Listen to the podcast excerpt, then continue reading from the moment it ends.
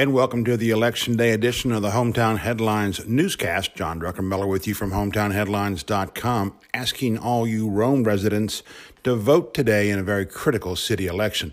Let's get to the news. Number one, that is our top story.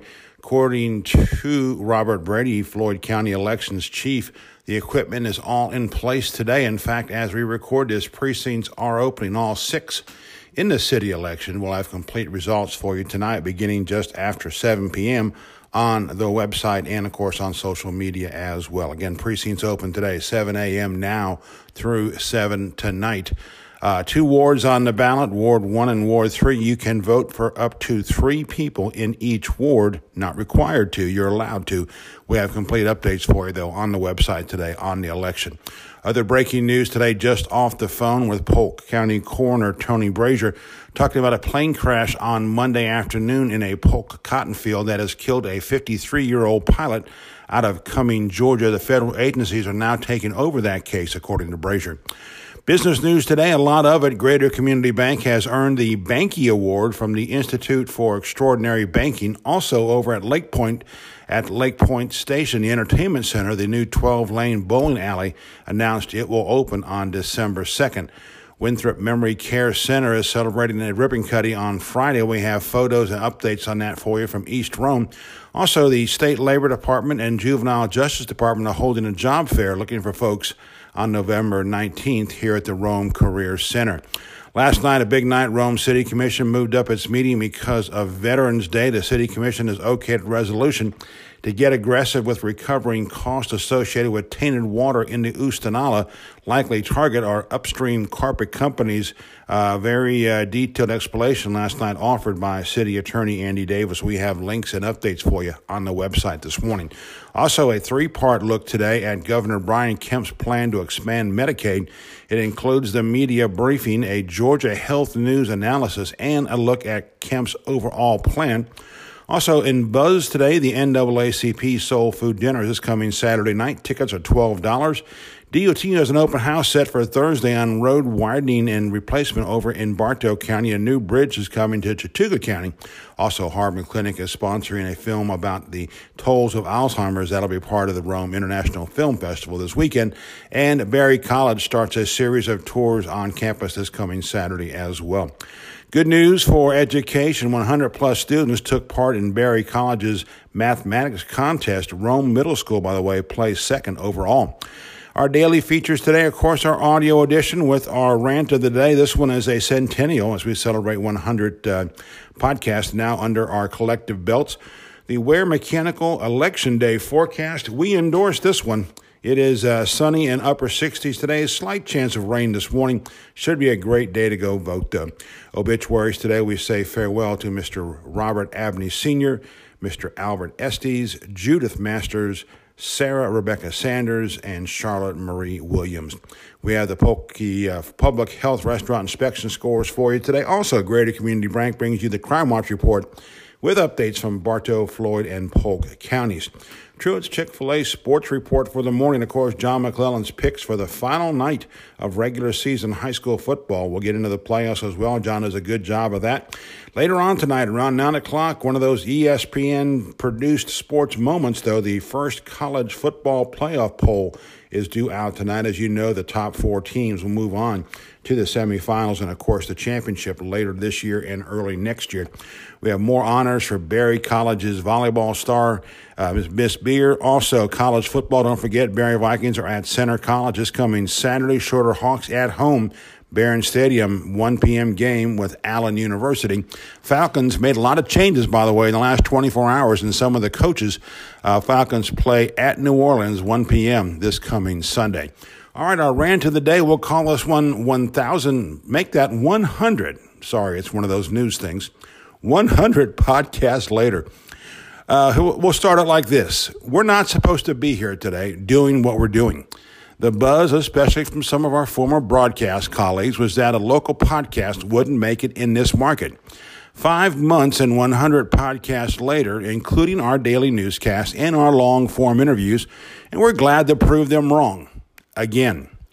Much like starting the Hometown Headlines website almost 16 years ago, Any form of new media takes time. Northwest Georgia is a digital community, but some aspects of our growth are still a bit slower. Example, we're not exactly enamored by Twitter around Northwest Georgia, although personally, we love it. As for the podcast, first, we thank you for your time as we continue to tweak what we do each weekday and with our long form broadcast. For many, we're becoming their morning alternative. Folks get in their cars, hit the podcast player, and they are off to work or school or both. We try to post a podcast by 7:05 by the today. By the way, today we've already blown that deadline, and we generally last around 8 to 10 minutes to help cover that door-to-door drive. We mix news headlines and rant of the day or peaks and valleys or messages such as this one. And while the daily edition is produced at Studio 1A, aka our home office, our longer interviews are produced with our colleagues at Brand Red Studios on Bale Street in downtown Rome. Ryan and Helen Simmons, Todd LaBarge, and others have been wonderful partners in producing and promoting our interviews with area newsmakers. Our next one, by the way, is due out later this week, and we'll look at what's next with Rome city government following today's elections. We likewise thank our guests who have cautiously dipped a digital toe into the podcast craze. They've quickly learned it's very similar to our former radio format, except we don't insert all those digestive problem commercials or male enhancement pills or other such nonsense. Yes, we are adding local commercials, but none of those will be of that variety. Thank you very much. With 100 podcasts and newscasts now under our collective belts, where do we go from here? The answer is just about wherever you want us to go. We're getting some good reaction to our weekday format with news headlines and daily rants. Even nicer, the growing number of people signing up for our free daily text alert each time we send a new podcast to the podcast platforms. Others are subscribing via their favorite podcast platforms and getting even quicker notice when we post. Uh, we're good with whichever one you want to do, text or the podcast platform. We're fine with both. Plus, our demographics are surprising. You'd think this podcast thing is maybe for those 35 and under. We about fell over recently coming out of church when a gentleman over 70 told me he has his iPhone preset to receive these podcasts. For the longer podcasts, we've tried a few different genres. Uh, the most well received to date was a Jay Shell Harry Brock interview on the downtown parking wars. We've also received a, a lot of views and listens, if you want to call it that, during our production of several interviews with the Summerville Park folks over that standoff there. And then we've done several on local craft beer, which have drawn some extra eyes. Hmm, this may be a Jay Shell thing after all.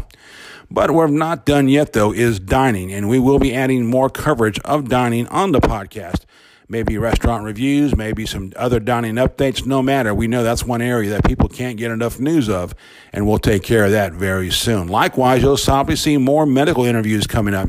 We may pair those with more of our online stories as well.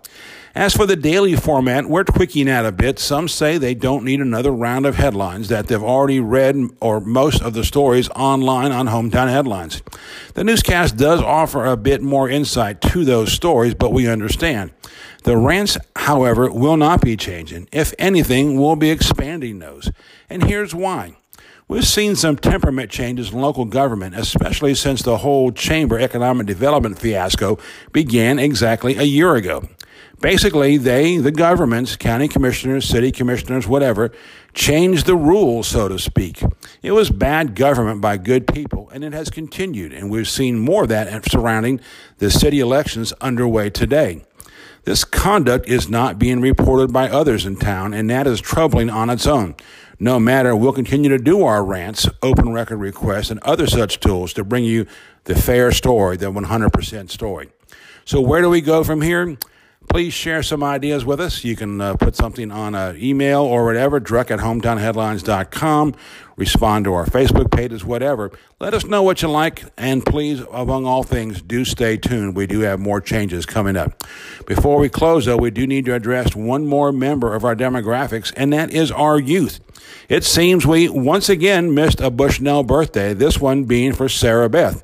So happy 10th birthday, SB.